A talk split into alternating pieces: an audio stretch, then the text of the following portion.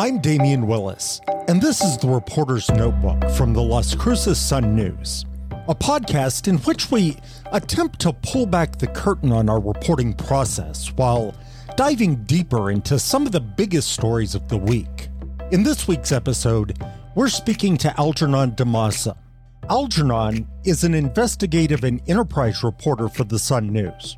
We're talking about the recent Yacone family tragedy, in which local restaurateur Bob Yacone is accused of killing his wife, Kimberly, before engaging deputies from the Doña Ana County Sheriff's Office in a shootout which left him injured. As of this recording, on Friday, September 30th, Bob Yacone remains hospitalized. As is often the case in situations like this, official information trickled out at a relatively slow pace. Meanwhile, in the newsroom, we were beginning to put the pieces together much more quickly. Apart from the tragedy itself, the situation raised a number of ethical questions and prompted many conversations in our newsroom.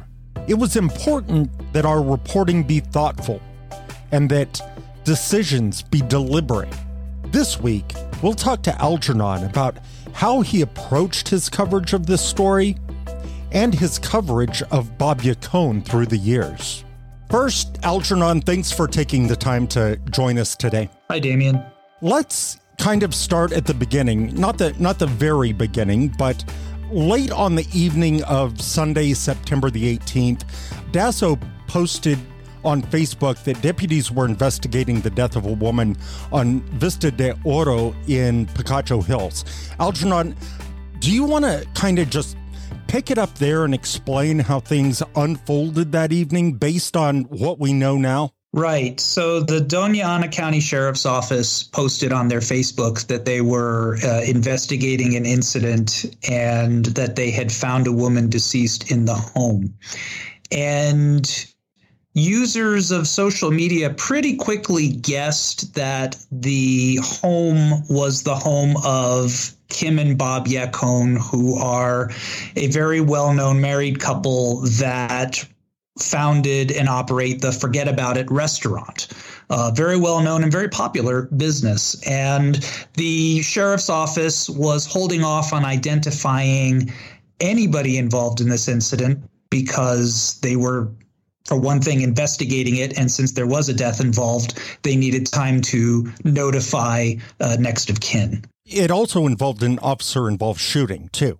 That's correct. So, what we knew initially was that there had been a 911 call that deputies had responded to a home in Picacho Hills on Vista de Oro, and that they had found a woman deceased and that they had exchanged gunfire with an older male resident at the home who was not the person who had called 911 that the person had been injured and taken to a hospital. And that's pretty much all the information we had for boy 36 hours or more until the sheriff kim stewart held a press conference and told us a little more. You attended that press conference uh, that was held on tuesday and we did learn a little bit more at that time. That's correct. It was interesting that they waited as long as they did to release any further information. Um, we, of course, went and identified that the home did indeed uh, match the home that was owned by Robert Yacone.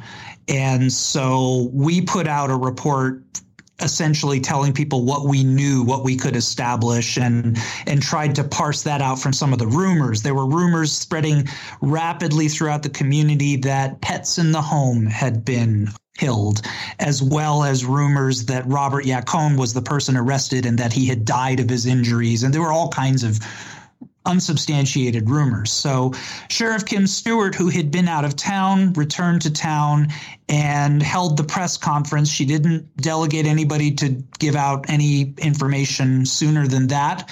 And on Tuesday afternoon, we learned that indeed the police said that Robert Yacone had been charged with murder as well as a, uh, a gun charge related to a prior felony conviction, that he had been injured after exchanging gunfire with deputies. There were three deputies that had been involved in that. that Robert Yacone was expected to survive his injuries and would face charges when he was released from the hospital. They also identified the deceased woman as Kimberly Yacone. So right away, we have the owner of Forget About It and her husband and chef, both involved in this incident. Forget About It, the restaurant has been padlocked shut ever since. How did, going back to Monday real quick, how did we confirm that this was the home that was owned by the Yacones? Right. Yeah, that's a good question. So, very simply, I took a drive out to Vista de Oro. And because I had previously reported on uh, some different incidents involving the Yacone family, I, I knew the house and I had a feeling. And when I uh, drove down the street and saw where the crime scene was, it was still roped off with police tape. There was still a mobile crime laboratory on the scene. I knew that was the house. And then just to further corroborate that, I went and checked the property records with the county, and it is the home owned by Robert Yacone. Uh, so that's how we established that. Uh, there was very little else that we could establish until Tuesday, but we were able to at least confirm uh, that part of the story. You ended up writing a follow up story about the warning signs leading up to Kim's death. Let's talk about your approach to that story. Right. So, this was a couple that was in the news. Uh, some people would say thanks to us, but other outlets also had reported on them. Um, Robert Yacone had been uh, the subject of a few stories, a couple of which involved charges that had been filed against him for um, violent offenses, offenses involving guns, domestic battery. And so he was well known for those as well as for the business and, and other coverage that Forget About It restaurant had uh, garnered, both because it won a lot of awards, a lot of positive stories, and also because um, because of stories like this and the behavior of its uh, of its ownership. So um, they were very well known. It was a very high profile case, and Bobby Yacone had been arrested uh, on a domestic battery charge involving uh, his wife, and those charges had been dropped as as frequently happens in cases like this. Most cases of domestic battery do not entail this kind of publicity. They often um, take place. Uh, under cover of, of silence. They just don't get a lot of attention. This is one that played out in public, and there were um, some very highly publicized signs that there was some trouble and some danger, and yet this took its course and ended in a fatality, unfortunately. And so I wanted to write a story about just how public those signs can be, and still the system does not necessarily know how to protect someone from an outcome like this. Bob Yacone's criminal history and his his temper. Tell us a little bit about the road rage incident that happened in Deming because that was part of what came up when the the restaurant closed in Deming, relocated to Las Cruces and was applying for a beer and wine license. Yes. So maybe it's useful to take a step back and just quickly uh, walk through the history of Forget About It. So Bob and Kim Yacone lived in Deming and they started a small business together called Forget About It Pizza. It was a small pizza joint that you had to go and pick up your pizza at this space they were renting in an RV park north of Deming, up on Highway 26 toward Hatch. So it wasn't really convenient to get to, and it also was not cheap. Uh, it was, as far as takeout pizza goes, right. but it was very good. It was good food, and they were successful enough that they were quickly able to purchase a property in downtown Deming, and they ran a 49 seat Italian restaurant with a full menu and beer and wine, and it was really successful. Um, they started entering national food competitions for their pizza and their buffalo wings, and they started winning. Bob Yacone became came to be known as this you know this new uh, chef and the restaurant quickly became sort of known also for uh, the way they responded to critical reviews on apps like Yelp and TripAdvisor And they were criticized for it, but it also gained them a following because they would really, you know, hit right back at customers that wrote mean things about them online. Right. Uh, it was kind of part of their brand, right? So around 2017, they began making noises about expanding and wanting to open a restaurant, perhaps in Las Cruces or even El Paso or some other larger market. And it was right around this time that they started to get some attention for odd behavior. Starting on social media, we did a story. It was really, I thought of it as a business story about a strange job listing that Bob Yacone posted on a Las Cruces Facebook hiring group that seemed to target racial groups or class groups, but it was mostly just odd and kind of a strange message that got a lot of negative publicity for him in the business very fast, the way things do on the internet. And so I approached that initial story as, as a business story about a communications failure that threatened to upstage this restaurant just as they were looking to expand.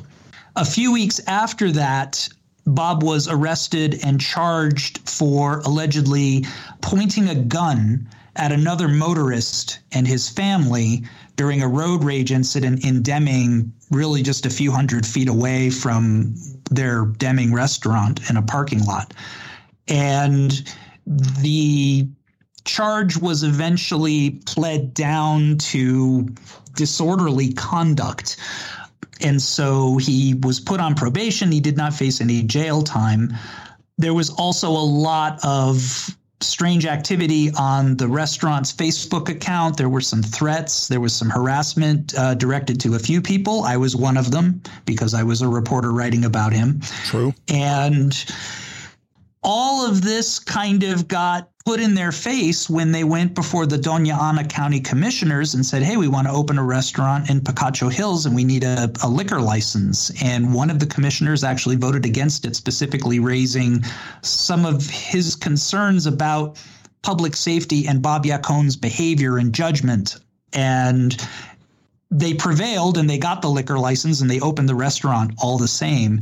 And uh, things seem to be moving along pretty successfully but what we have you know what we've been learning over the last couple of weeks is that DASO responded to their home also in Picacho Hills a number of times and a few of these were related to domestic violence reports complaints. Um, one was a, a suicide call. There were some other reasons that they were there, process serving and things like that. There was uh, one instance where he was um, arrested on a domestic battery charge, a charge that was dropped, and um, and then this happened.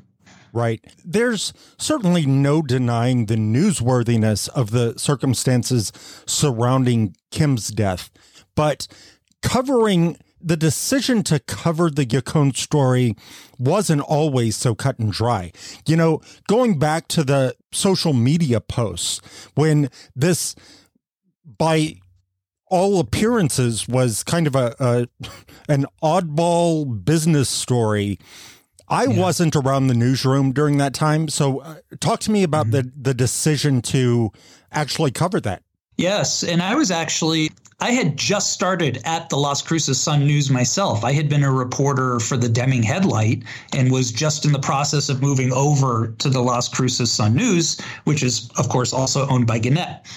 So um, I was familiar with the restaurant. I was actually something of a regular at the restaurant, to tell you the truth, as a as a Deming resident myself. right. So, June of 2018, Bob Yacone used his personal Facebook account and he posted on a Facebook group called For Hire Las Cruces. And they had all, they had started making noises about opening a new restaurant. So it got a lot of attention. People wanted to know what their plan was. The exact words that Bob wrote in this post were here's the quote hiring top notch servers Great money for motivated person in one of the fastest paced quality Italian restaurants in the Southwest. No dreamers, homeless, or IHOP people need apply. New York attitude is a plus. End quote. Within a few minutes, Bob deleted that post, but it had already been screenshotted and was taking off very rapidly and not just in New Mexico. So it was, uh, I think, any you know social media manager would would affirm that that's a communications disaster uh, beginning to unfold and so I followed up on it and I asked Bob and Kim if they wanted to make a statement and or give an interview about this and they gladly did so. I think that they naturally viewed that as an opportunity to kind of address it and and move on. Unfortunately, the interview was a little bit bizarre and there were some contradictions, which, as a reporter, I had to point out because they were relevant. He had made some claims that it was posted by a, a, the restaurant's social content manager, but it was actually his own personal account. So that didn't make any sense. And there didn't seem to really be a social content manager. And it was just, it was an odd story. And then he started saying some things that only in retrospect now are a little eerie one was he seemed to be fantasizing that he had mafia connections himself. He decorates his restaurants with a lot of mafia, you know, mafia movie memorabilia and sort of the theme of handguns and gangsters and mobsters and that sort of thing. And huh. uh, he implied in our interview, that first interview, that he may have had some connections. He said, I have a funny background, and he winked at me. And it was just sort of odd kind of insertion of fantasy into what was happening, as well as just uh, quite surprising temper. So he did not like the story. He immediately banned me from the restaurant and began issuing threats from the restaurant's Facebook account, sometimes in first person. Daring me to come over and, and threatening me and, and sicking people on me, which I mean, we're reporters. That happens. We get hate mail. We occasionally get threats. That's all part of it. But it seemed like a very strange and extreme reaction to what was actually reported in the story. And the behavior got more bizarre and more concerning over the ensuing four years. Right. And it actually came to a point where you were not parking your car at your house anymore, right? No, I had to take a few precautions uh, to safeguard not just my car but my home. Right. Um, and you know, I mean, it's it's some of this is being a little over vigilant. A lot of the threats, of course, are just silly stuff that we ignore. There were two threats that I documented and reported to police, and I had discussions with them about things like swatting and other sorts of things that people do to reporters as well as other people. Right so often, including in this instance, stories like these take on a life of their own in social media con- uh, comments. Do you want to talk a little bit about that phenomenon? Yeah, I think everybody needs a timeout from social media, honestly. Um, I think this story kind of showcases some of that. So, you know that go all the way starting with that very first story one of the reasons it got a lot of publicity is that bob and kim just as people and as personalities were very open and upfront about their politics. They were active with the, their local republican party. They were active supporters of president donald trump. They echoed views of Trump and Ron DeSantis and that sort of wing of the Republican Party on issues of immigration. They posted that openly, even on their restaurant's social media site. Bob kind of famously at one point, because the COVID 19 pandemic had forced restaurants to close for a while, and that was very hard to deal with. Uh, he actually spray painted a sign that said, Blame China and posted it in front of the Deming restaurant while it was closed because he was having staffing problems. And of course, that was a sort of a famous trope during the early stages of the pandemic was to sort of there was some uh, frankly racist, uh, racist uh, animus yeah. towards Asian people because of that.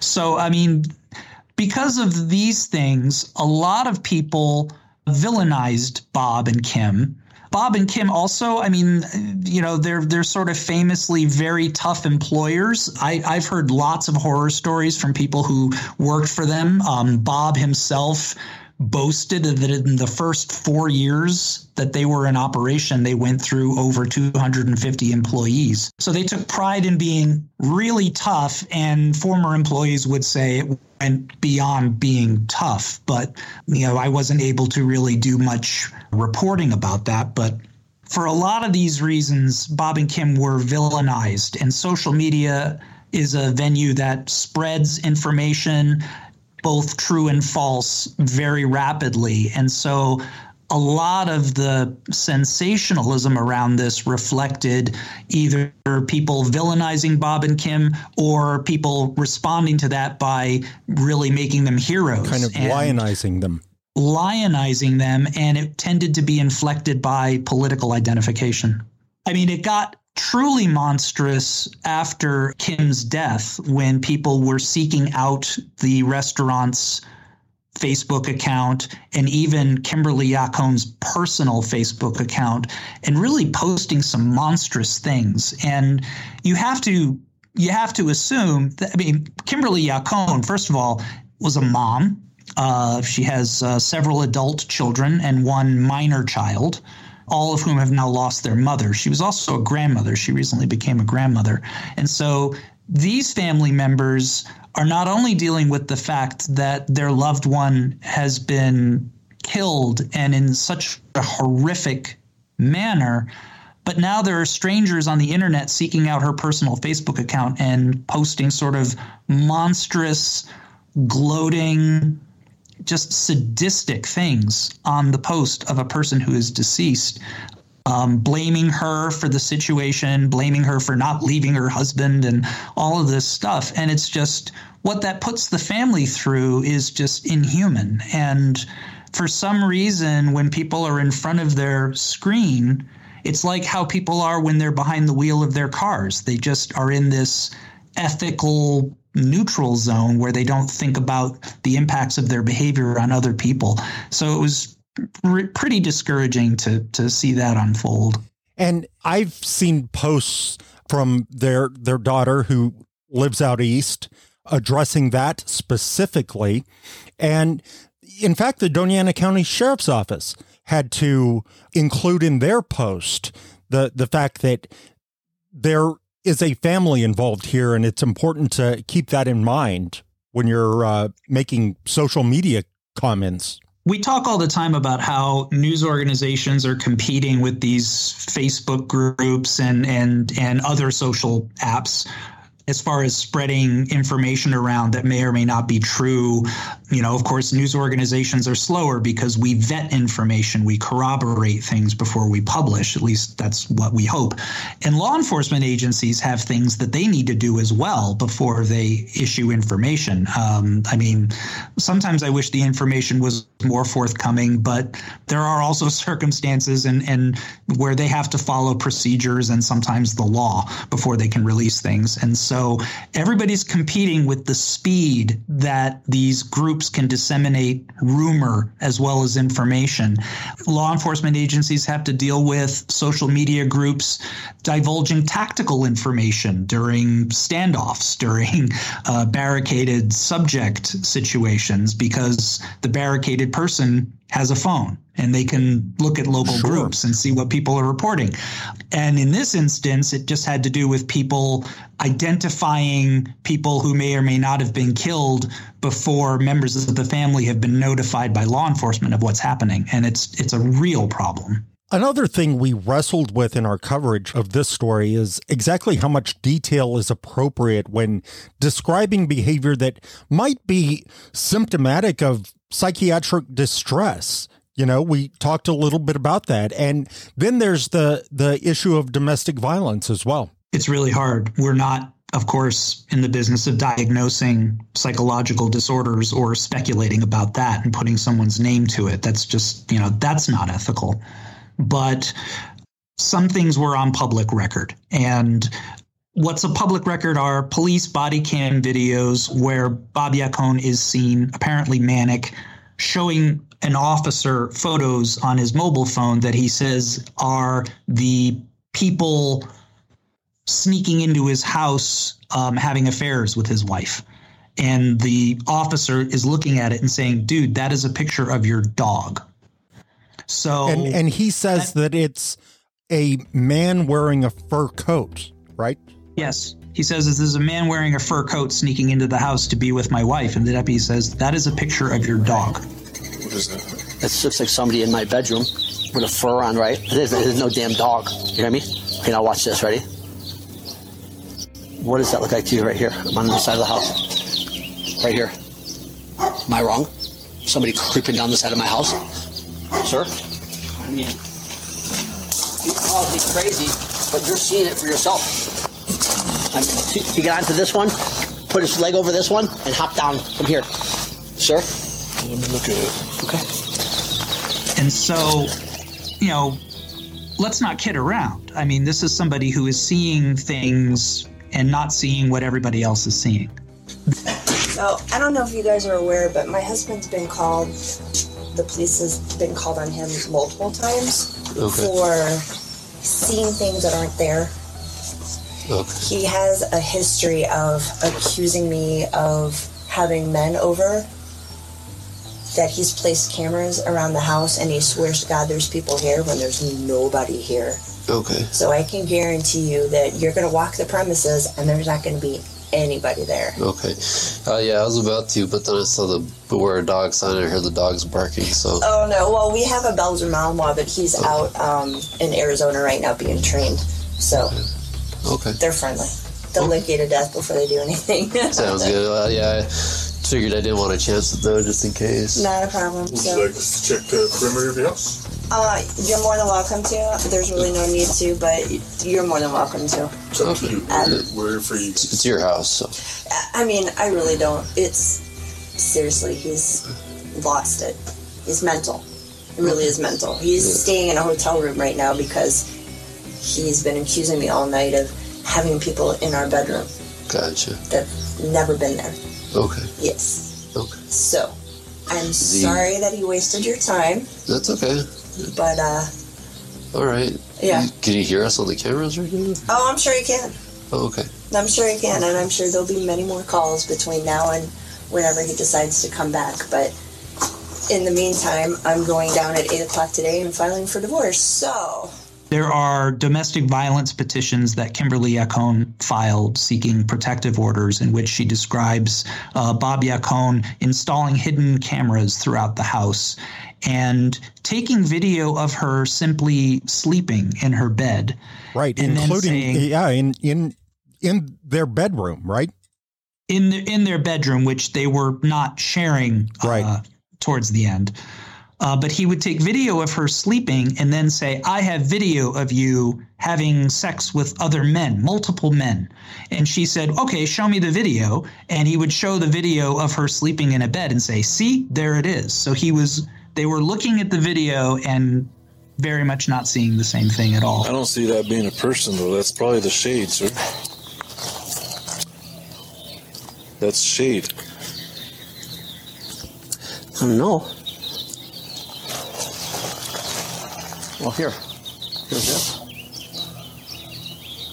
Here's it. Without it. Where's the shade there? Well, there's no sun hitting. it. Okay, well, you see, you got that one, and then you got this coming over here. That's the same shade. It's not a body. That's the same thing. It's just the sun, the sunlight. I don't know. And just to be clear, all of this lapel cam audio is from an incident on March 25th of this year when DASO responded to the couple's home. Morning. morning. Deputy Martinez. Yep. What's going on? He's mentally off his rocker. Okay, well, what's going on? He uh, is accusing me of having sex with people in the house while he's here. He's accusing me of having people climb up the back, somehow getting on top of the back uh, a balcony at six in the morning while I'm sleeping, while he's here downstairs. Showing me a picture of somebody getting onto the house when it's actually the ladder over there, the wooden ladders that come with these houses. That's what it. That's what's in the picture accusing me of having somebody in my bedroom when it's actually the dog, and you can see the fur on the outline of the dog. This has been going on way too long. And it's just, it's come to a head tonight, or today, when he told me he was going to kill me because he found out I was cheating on him. I mean, it's literally ghosts in his head. So she reported this in multiple petitions, aware that there was a danger, seeking a protective order. And are there points here where someone could have intervened, or at the very least, have intervened and uh, had him surrender his weapons. We have a red flag law in New Mexico um, that is designed to do that. None of that happened here. And so how much detail do we report in a story without being ghoulish? What is good, useful public information as far as understanding what happened here, how it happened, and why someone didn't intervene? These are these are the decisions that we make constantly. I could certainly write about these things in a way that sensationalizes them and would get a lot of traffic, but that's not the business that we're in. And also, I think it's fascinating to look at the degree to which this could be a case study in New Mexico's criminally underused red flag laws, which which have only been used, you know, I, I think fewer than a hundred times statewide since being enacted a couple of years ago. Right. So this is a law that allows a process involving a court petition saying, I think this individual is a danger to himself or others. And I'm asking the court to direct law enforcement to impound this person's firearms temporarily time right temporarily and they can answer that petition. You know, they can. I mean, there's a process by which they have a right to answer that petition and challenge it. And it's been used very few times. It has resulted in an even smaller number of actual orders temporarily impounding weapons. And so, is this a case where someone should have connected these dots and you know looked at a petition. Uh, i asked kim stewart about this actually and the sheriff said that the agency would have pursued a petition if it had known but for whatever reason the dots were not connected all in a in a place where someone could see it and proceed with a petition. Mind you also on one of the uh, body cam videos when kimberly yacone called 911 because she was afraid that her husband was going to harm her, um, a deputy does ask about Bob Yacone's guns, and she only admits that he has an old BB gun somewhere. And we know this isn't true. Bob Yacone had famously been prosecuted briefly for pointing a handgun at somebody. So the family had to know that there were more fire more and, firearms in the house, right? Yeah, and and when you think about those, you think about those dots. A dot is just a dot unless somebody is responsible for connecting them. You know, unless yeah. someone is responsible for taking a step back and looking at the bigger picture and saying and and discerning a pattern there. And right. who where does the onus where does that onus lie? You know, really is it question. is it on the victim?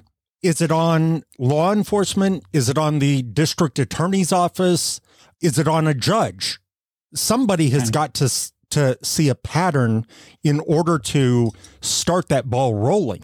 It's a really good question. And of course, I mean, one thing we haven't addressed is that very frequently it is, is it's very frequent that these sort of domestic violence cases, uh, people will petition and then withdraw their petition, or they'll file a complaint and then withdraw the complaint.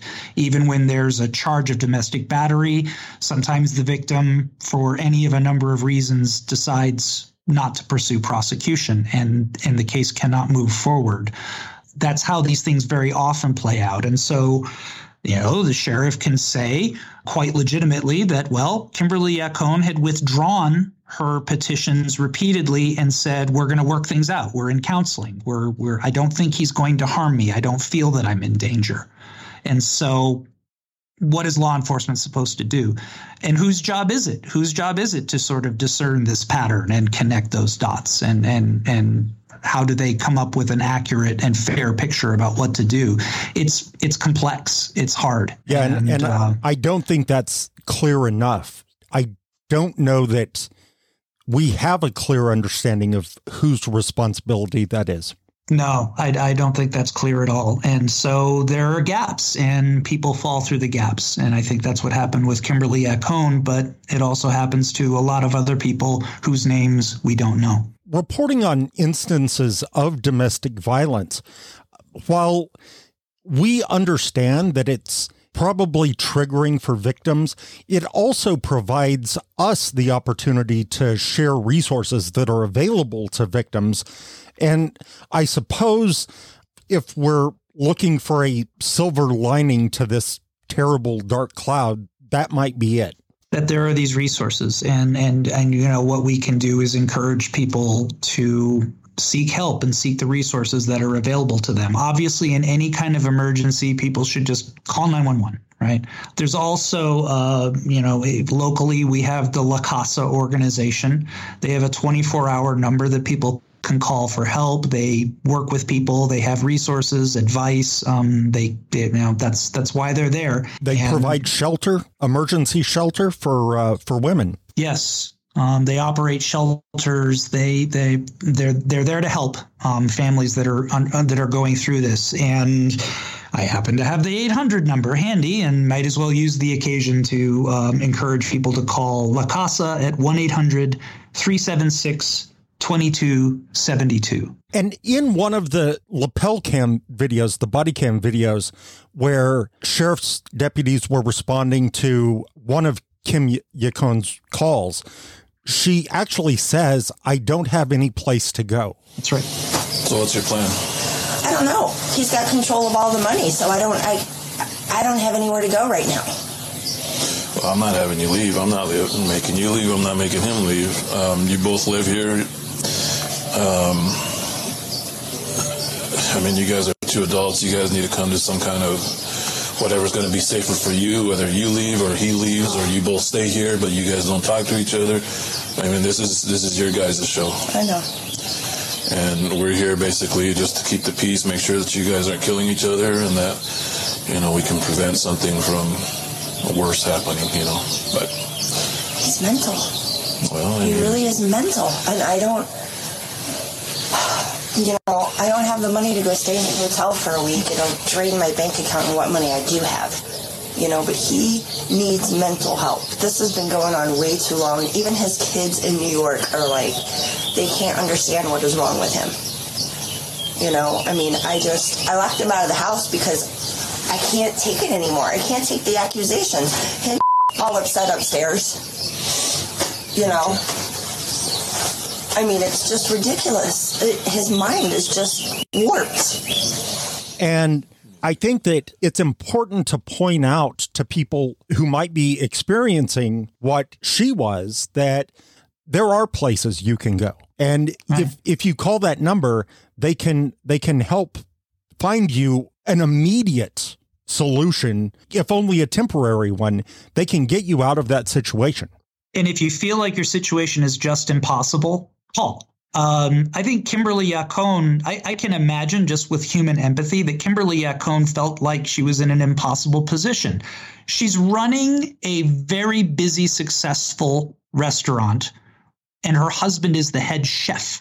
People who have been customers at the restaurant tell me that they sometimes fought, at least verbally, in the restaurant in view in, of customers. In front of customers and so what do you do? This is your business. This is your livelihood. And and yes there's a home uh, involved. There are children involved. She had a minor child who had uh, who has special needs.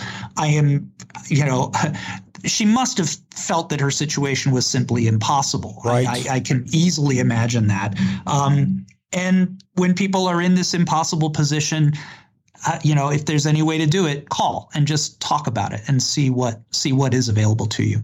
Right. In this case, we got the 911 calls from the neighbor and from the Yacone's 21 year old son who discovered his mother.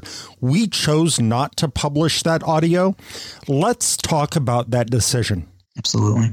Yeah. So we pull 911 calls routinely. And the reason we do that, and part of our news gathering, is that there might be something in a 911 call that we learn, either that's reportable or that gives us a lead to learn a little bit more that can be reported. So we always we, we tend to ask for those and listen to them. There is, of course, online uh, a marketplace for 911 calls. They people want to hear the 911 call. Um, and so there are, you know, and the TV organization, the TV news organizations publish those 911 calls in edited form because there's just a lot of interest in it. I listen to them, and uh, you know, the call from the neighbor is not very graphic or upsetting. It's just a concerned neighbor, and what she reports is very, very sad and a little disturbing because of what we know. But it's not awful to listen to. Right. The the 911 call from a 21 year old man who has walked into the house and found his mother shot to death is one of the worst things I've ever listened to. It is actually almost as bad as having been there.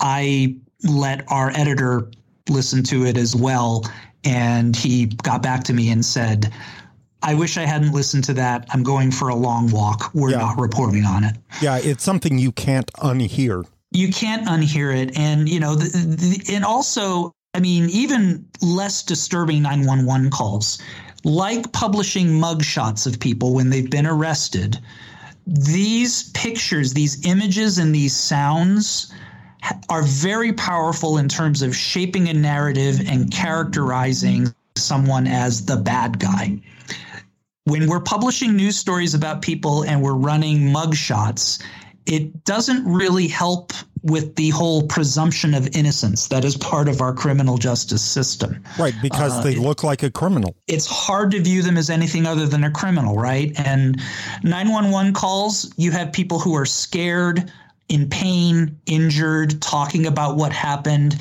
and it's a it makes a very powerful impression and it's very hard not to do that in a way that criminalizes someone before they've actually been convicted of a crime and so and there's also grown there's yeah. also the question about whether or not that's even a reliable narrative because this is a person who is in the throes of trauma especially as this son was mm-hmm. where you know, he's reporting information, but it's it's not clear that he knows exactly what happened.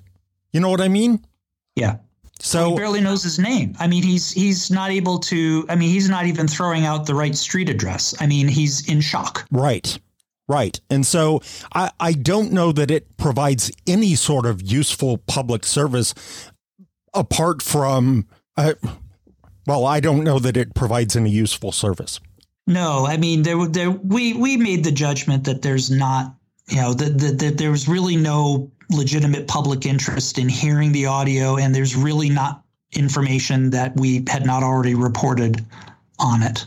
If we had only received the neighbor's 911 call, which was less disturbing, a little more, uh, certainly more measured, but didn't provide a lot of useful information. My sense is that we might have been more inclined to publish that or to mm-hmm. include it in some sort of account as an audio element. But hearing the direct call from the son, I, I think really forced us to question the value of, of any of it. Right. I mean, I think you're exactly right, Damian. And and and you know, some part of that less graphic audio could be part of a future video presentation that we put together as we continue to report on this because just as you say it's it's it's sad but it, it doesn't seem tasteless to include it. And I, th- I think there's hardly two consecutive seconds or you know more than two seconds of the of the uh, Nicholas Yacone phone call that could really responsibly be put out there just because you're hearing someone go through life searing trauma right in front of your ears. I will I'll share one thing in the neighbor's phone call that's just you know within the sad circumstances kind of funny. Again, when people call 911 our brains get a little bit scrambled. It's a highly stressful situation. And she's trying to recall the name of the restaurant. She's telling the dispatcher that, you know, that her neighbors run that well-known restaurant. Forget about it, except she can't quite remember the name and all she can come up with is what are you going to do about it? So she repeatedly refers right. to the restaurant as what are you going to do about it, which if you could put aside the circumstances is, is just kind of funny. Yeah. And uh, Algernon, just to clarify, I think we both misspoke. Nicholas Yacone uh, is actually Kim Yacone's stepson, right? Yes, that's correct. What do you want to add that we haven't discussed already, Algernon? I, I, I think that this conversation would be a really great sort of some of the questions we've addressed is really a great basis for helping people who consume news to really think about the use of images, the use of audio, as well as just how written stories are framed. And to think about what is the information that I really need to know versus what I just kind of want to know because I'm I have a little bit of a morbid ghoulish streak Cur- and just curiosity, be, yeah.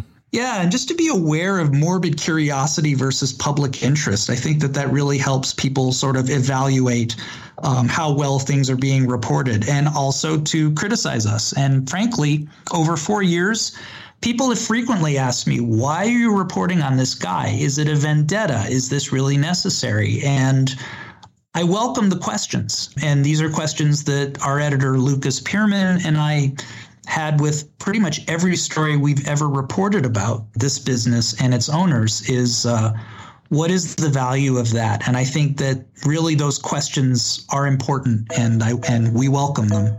Absolutely. Well, Algernon, thank you so much for your time today. Well, my pleasure. Let's next time let's talk about something pleasant. So, something a little a little brighter. Yeah, flowers, puppy dogs, something. All right. Uh, tune in next week when uh, we're talking gardening. Yeah, there you go. Perfect. thanks. Thanks, Algernon. You bet.